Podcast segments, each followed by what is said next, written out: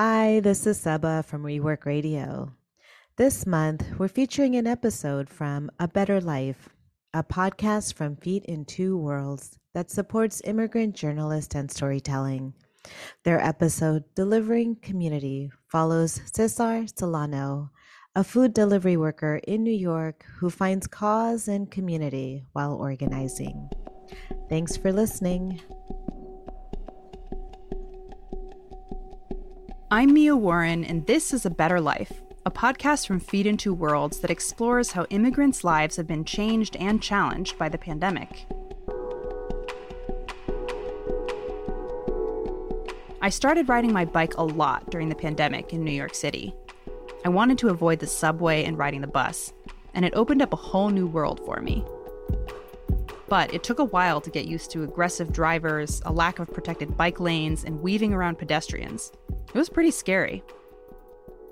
But what's just a hobby for me is a livelihood for food delivery workers in New York. These guys, and they're mostly men, ride their bikes in all kinds of conditions, with huge bar mitts to protect their hands in rain or snowstorms. People tend to order takeout when the weather is bad, and roads are slick and dangerous. In this episode, you'll meet one of New York's food delivery workers. When the pandemic began, these workers became indispensable to our survival, but they're still fighting for the most basic working conditions. Our story begins in East Harlem at the Willis Avenue Bridge, which connects Manhattan and the Bronx. Here's reporter Oscar Durand. It's a warm summer night in New York City. A small group of food delivery workers gathers at a traffic light. Each rides an electric bike and carries a large insulated food delivery bag on his shoulders. One of the food delivery workers, a young man named Cesar Solano, directs them to form groups before crossing.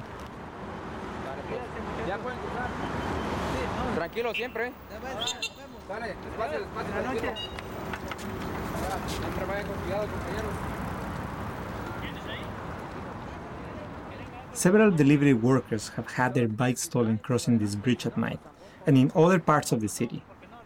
An electric bike with all the accessories needed to work costs at least two thousand dollars. So they practice safety numbers. As soon as five workers have gathered, they head off to cross the bridge together. The crossings are organized on social media through a Facebook group called El Diario de los Delivery Boys en la Gran Manzana, Spanish for Diary of the Delivery Boys in the Big Apple.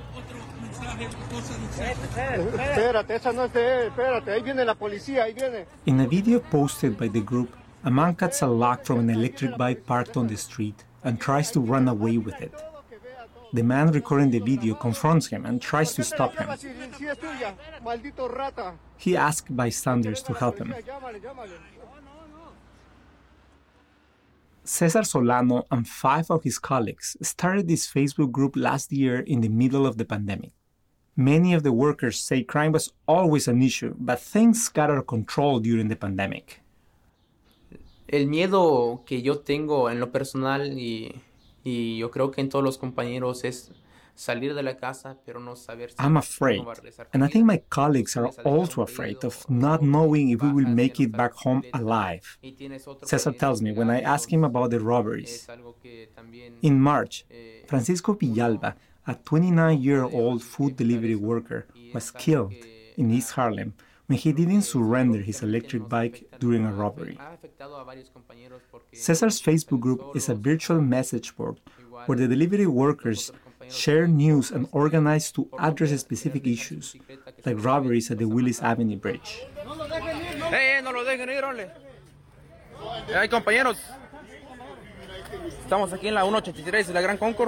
In another video posted by the group, a worker confronts men who are in possession of a stolen bike. A delivery worker was able to track his bicycle using a G P S tracking device.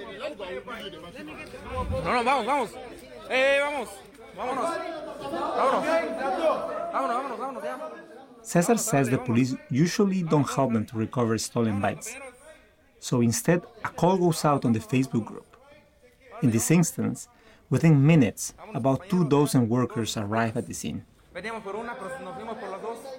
In the end, the workers walk away with the stolen bike and recovered another that had been stolen days before. Bueno, este, yo soy de, de un pueblo eh, llamado San Juan Puerto Montaña, eh, municipio de Mitlatono, Guerrero, México. Cesar is from San Juan Puerto Montaña, a town in the state of Guerrero, Mexico. He says migrating is not new to him. Since he was thirteen, every summer vacation, Cesar would travel to various states in Mexico to earn money, harvesting peppers, tomatoes, and other vegetables, to pay for his books and school supplies.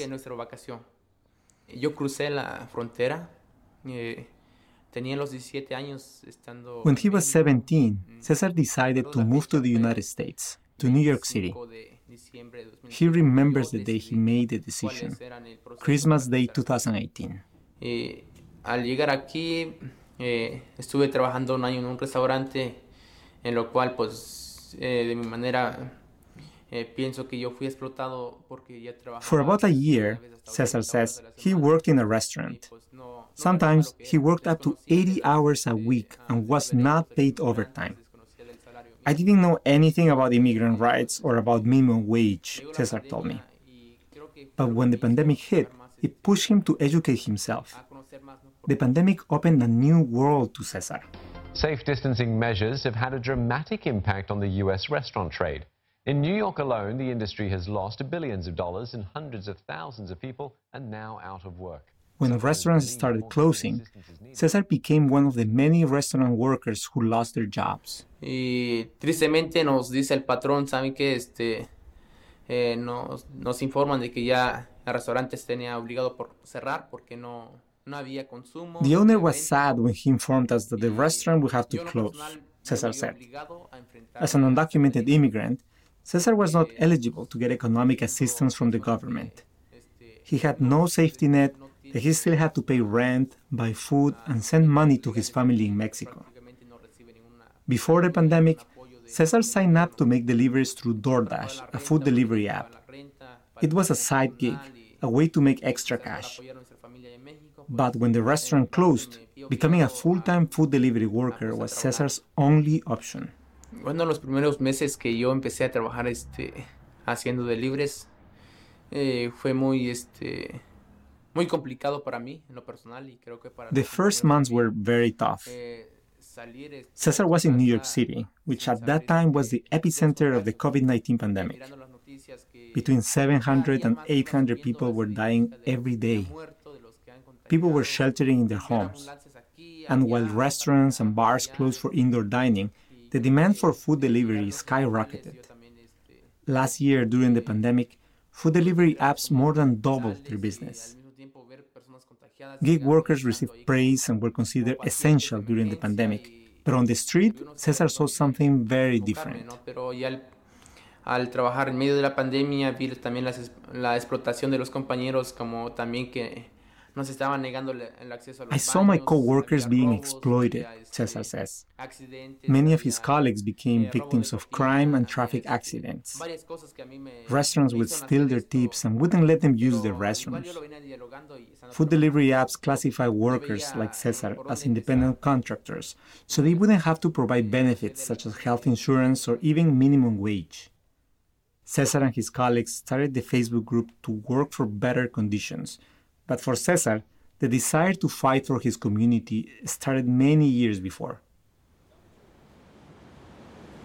It's raining when I meet with Cesar under a building scaffold in Midtown Manhattan. Cesar usually comes to this place to hang out with other delivery workers. Before logging into a delivery app to begin his workday, Cesar calls his father in Mexico. Hey.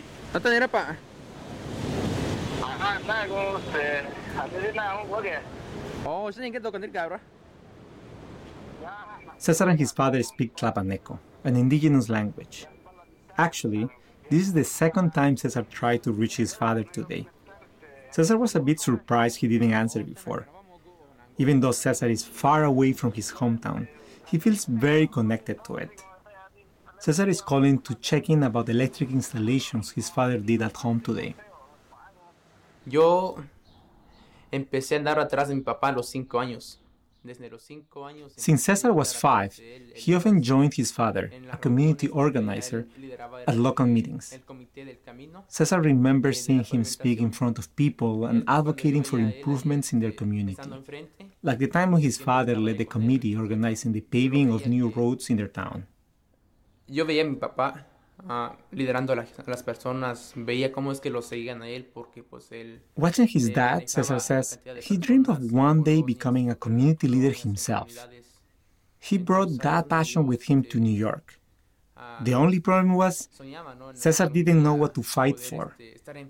But when the pandemic hit, it became obvious. As soon as we met him, you know, he was a hardworking man. Wilbur Hernandez spent only a few months working with forty-two-year-old Ernesto Guzmán, but he says it was impactful. The two worked together at G and J's Pizzeria in East Harlem, but on Sunday night, Guzmán, who's originally from Mexico, was fatally struck by a car at East ninety-seventh Street and second Avenue while delivering food on his e-bike. In November last year, Ernesto Isidro Guzmán, a delivery worker also from Mexico, died in a traffic accident not far from where Cesar lives. Entonces fue fue ahí donde me nació a mí este levantar esta lucha y crear esta esta ahora sí que esta unión de los. Even though Cesar didn't know Ernesto, his death motivated Cesar to start a Facebook group for delivery workers. Cesar says he's happy to be following in his father's footsteps. Estoy dando fruto de lo que mi papá había sembrado antes. Esto nosotros nos vemos como hermanos, hermanos de trabajo, hermanos compañeros de trabajo, porque pues como lo mencionas, pues es todo que nosotros. We see each other as brothers, work brothers, because we all do the same job, Cesar tells me. If something happens to a colleague, I feel sad because we all do the same job and we don't know who is going to be next. What we feel is almost what the family feels, because we're in the same line of work. In New York City, there are other groups like Cesar's that are organizing over social media, using the internet and smartphones.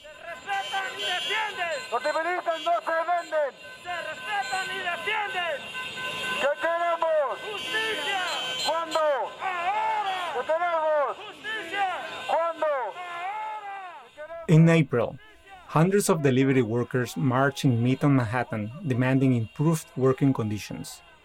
Their demands included the right to access restrooms at the restaurants where they are picking up food, and protection against wage theft and bike robberies. The march was organized by Los Deliveristas Unidos, one of the most well-known collectives of delivery workers in the city.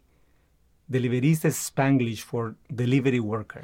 They delivered meals and groceries during the height of the pandemic, putting their lives at risk. And most recently, some waded through floodwaters to make deliveries in the middle of a storm. Well, now all they're asking for is fair working conditions. And for years, delivery people... In September, as a result of activism by Los Deliveristas Unidos and others, the New York City Council approved six bills that directly affect delivery workers.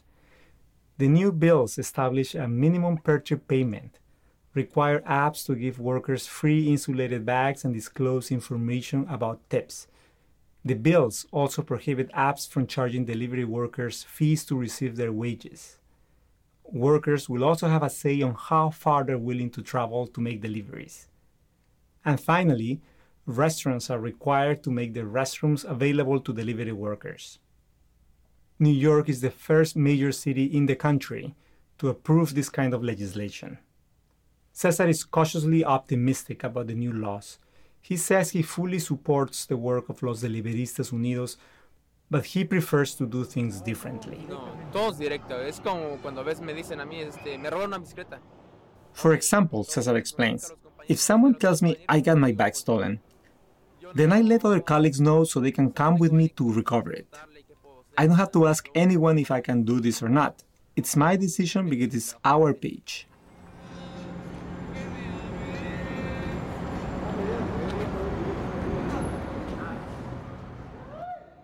Back at the Willis Avenue Bridge, Cesar is chatting with other food delivery workers. He's been coming here for the crossing for over two months. Recently, there haven't been any robberies. The Facebook group has now almost twenty-seven thousand followers, But the pandemic isn't over, and the new variants threaten the sense of normalcy New Yorkers began to experience over the summer. As catastrophic as the pandemic has been, it presented food delivery workers with the opportunity of becoming visible. Finally, people began listening to them and paying attention to their needs. Mi sueño es de que pues ya como trabajadores seamos ya eh, realmente como lo dicen esenciales y que seamos como trabajadores este, ya bien protegidos en esta ciudad, que ya no haya miedo. My dream, Cesar tells me, is that as essential workers in this city, we are protected and can live without fear. He knows there's a lot to do and believes it will be a while until this happens. He hopes that in the future, other migrants will be able to enjoy safer work, which is what he's fighting for today. That was producer Oscar Durand. You can read more about Cesar's story on our website at a better life podcast dot com. We're going to take a quick break. When we come back, we'll take a closer look at New York's efforts to establish minimum work standards for thousands of food delivery workers in the city. We'll be speaking with one of the leaders of Los Deliveristas Unidos. Stay with us.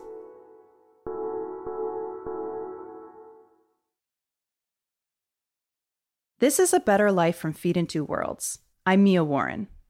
Before the break, we heard the story of Cesar Solano and his efforts to organize his fellow food delivery workers in New York City. Now, we're going to take a closer look at the politics of providing protection to these workers. There are an estimated sixty-five thousand people in New York who deliver food for apps like Uber Eats, DoorDash, and Grubhub Seamless. New York City is just starting the process of implementing new laws designed to protect delivery workers. Those laws will require adjustments by the app companies and restaurants, as well as the workers themselves. Hildalyn Colón Hernández is the Director of Policy and Strategic Partnerships with Los Deliveristas Unidos, a group that advocates for delivery workers. Hildalyn, thanks for being here. Thank you. Thanks for having me. You know, before we dive into the conversation, I want to understand a little bit more about this industry. It's an industry with sixty-five thousand workers is one of the numbers we've seen out there. And that's a really significant number, even in a big city like New York. So I want to know, who are these workers and how did the food delivery business get to be so big? So many of these workers, um, during the pandemic, they lost their job, right? They, this is the people that used to work in restaurants, used to do construction, um, used to work in delis and many industries. And there was a huge group of people that left the job, right? Um, and they kind of like merge into the apps world. Others, they were already there. We do have a lot of workers that this was their second job, right? Like many of the realities of immigrant communities or even working people. Um, they have two jobs. For example, Gustavo Ace, our leader um, and founder, he works construction in the morning, kind of like brush it off, and then head to deliveries until midnight, one o'clock in the morning. So both groups collided after the pandemic because many of us were very fortunate and privileged to be able to be at home, but we depend on a huge workforce to feed us, to bring us our medicine, to bring us what we needed. I think the group is very diverse. It's mostly immigrant workers, um, comes from Latin America. That's the huge group, but there's also Bangladesh workers, African workers. You will see mostly male, but there's a lot of deliveristas women actually entering into this workforce because it gives them the flexibility to to be able to deal with family issues, and they earn more. That's interesting about the women that you mentioned. There's more women entering this workforce. Can you talk a little bit about what are the daily challenges and realities of this work? What does it look like to get up and be a deliverista in New York City? Well, they're doing uh, work that requires a lot of time. They work six to seven days a week. Um, they spend between ten to twelve hours a day working. So they, they live all in their streets um, during the whole day. So they'll deal with extreme weather from rain, extreme heat to snow as we head into wintertime. The other challenge is um, um, the issue about their safety and their safety in two components. Um, safety on the streets in terms many of them are victims of accidents or even fatalities, health and safety issues. And the other is that they're victims sometimes of assault or bike theft as, as they do this work. Um, a big challenge too for them is the issue of lack of transparency, right? They do this huge work Um, they spend hours on time, and sometimes they don't even know how much um, do they get tipped. So they always in that constant frustration about how much am I really earning, right? I'm killing myself to be out there to earn a living. And sometimes I'm not, I'm going home not clear about how much do I actually have in my pocket. In September, the New York City Council passed a slate of bills that changed city laws around delivery workers. Can you talk about what exactly those laws did? So these workers achieved what many people, I think, never thought it could be achieved. Um, they passed a first set of legislation to regulate the apps. So what workers were able to kind of like um, got this package of legislation and got the city council to pass. They're very basic, simple: bathroom access, um, if they deliver for any company or restaurant, establish a minimum pay. For example, similar to what the Uber and Lyft drivers have in New York City, be able to um, limit their distances. Uh, right now, the apps can send them from Brooklyn to Manhattan, and the app and the worker have no right to reject it. The other is, for example, making sure that the apps don't charge them fees when they get paid. This worker used to have fees. The companies were charging fees to pay them, uh, which is incredible. And the last one is for new people coming in. Um, the apps have to provide in some of the tools, which will be the insulated bags that you see that all of them carry, that are extremely costly, and so it can cost from eighty dollars to one hundred forty dollars. Um, so that's kind of like the set minimum standard that they were able to achieve.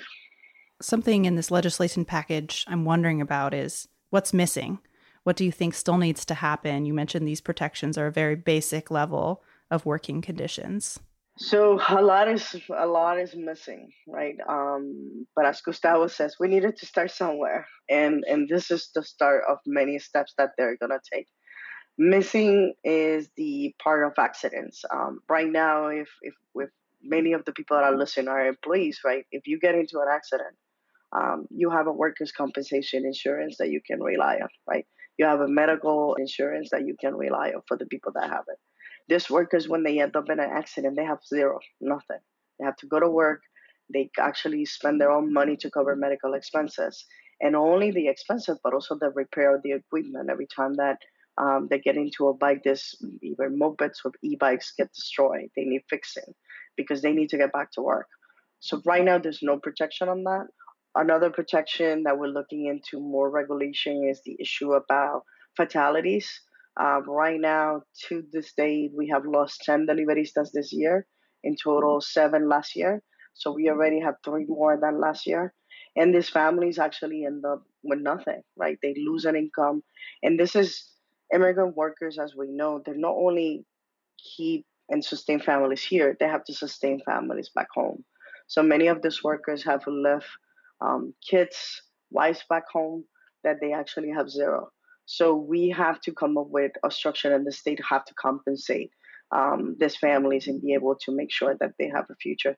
And I think one of the big things that um, these workers are looking is to give them the right to bargain with the apps. They want to be able to sit down at the table and say, this is the working conditions that we're going to uh, reach and that we're going to talk about.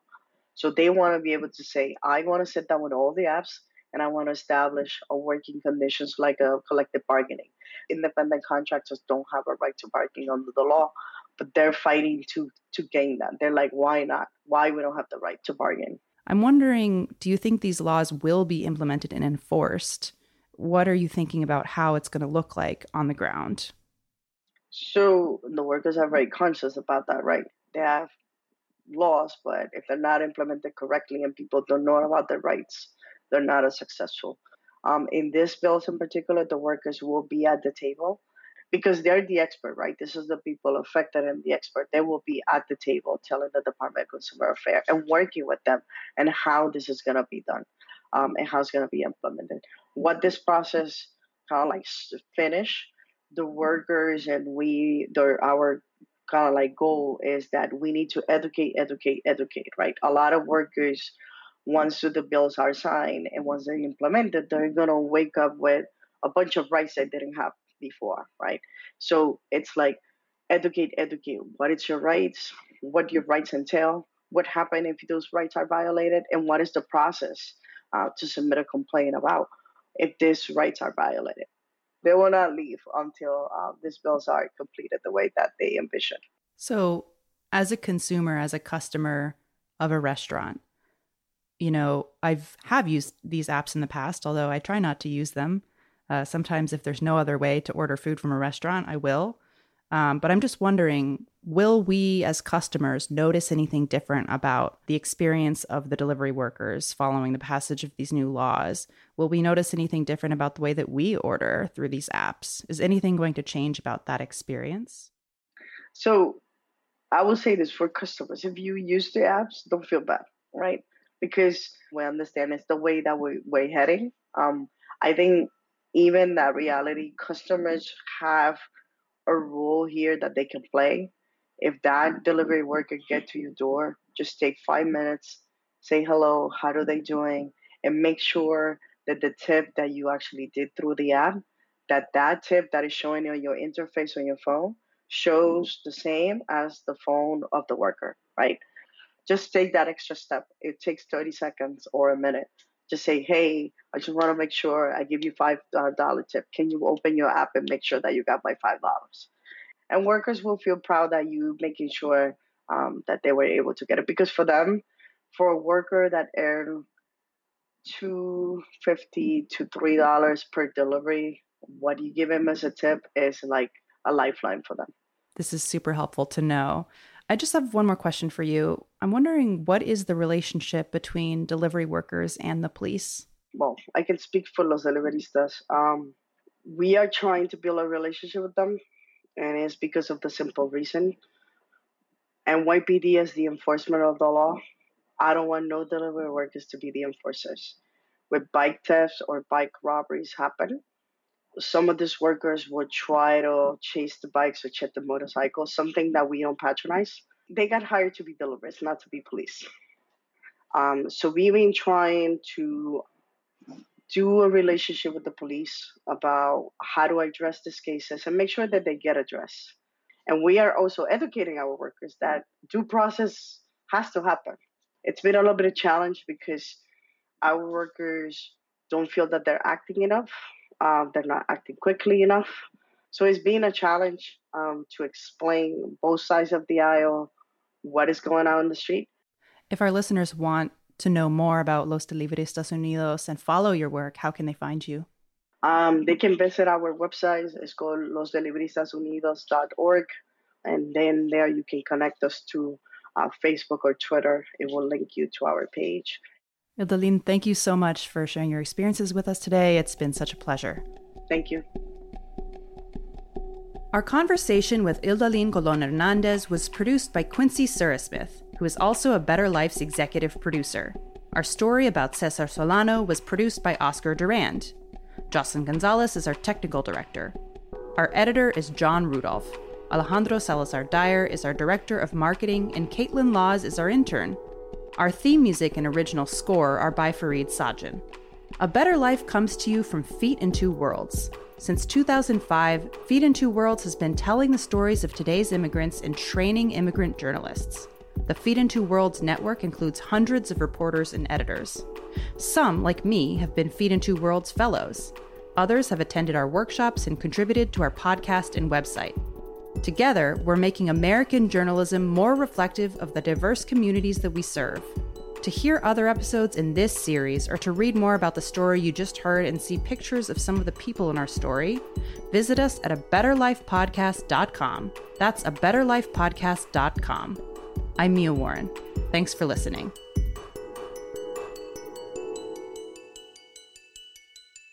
A Better Life and Feet in Two Worlds are supported by the Ford Foundation, the David and Catherine Moore Family Foundation, an anonymous donor, and readers like you. Support our work that brings immigrant voices and award-winning journalism to public radio, podcasts, and digital news sites. Make a tax-deductible contribution today at a better life podcast dot com.